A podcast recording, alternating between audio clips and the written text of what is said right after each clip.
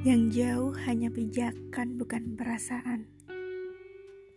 Yang berkurang hanya waktu temu, bukan rasa cinta. Yang berjarak hanyalah raga, bukan rasa. Begitu pula dengan kata hati. Ia sudah enggan dibisiki oleh kata ragu.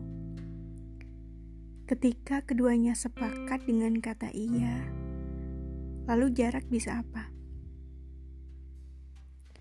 Si rindu bilang, ini hanya tentang kesabaran. Mereka sudah enggan bermain-main lagi dengan rasa yang semu.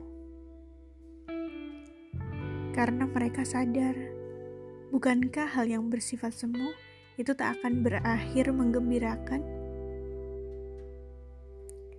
Ya, kini nikmati jarak, cemas, rindu yang kian menggebu.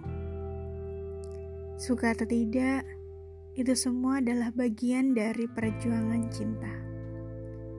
Karena LDR bukan hanya tentang long distance relationship, tapi juga lebih dari rindu.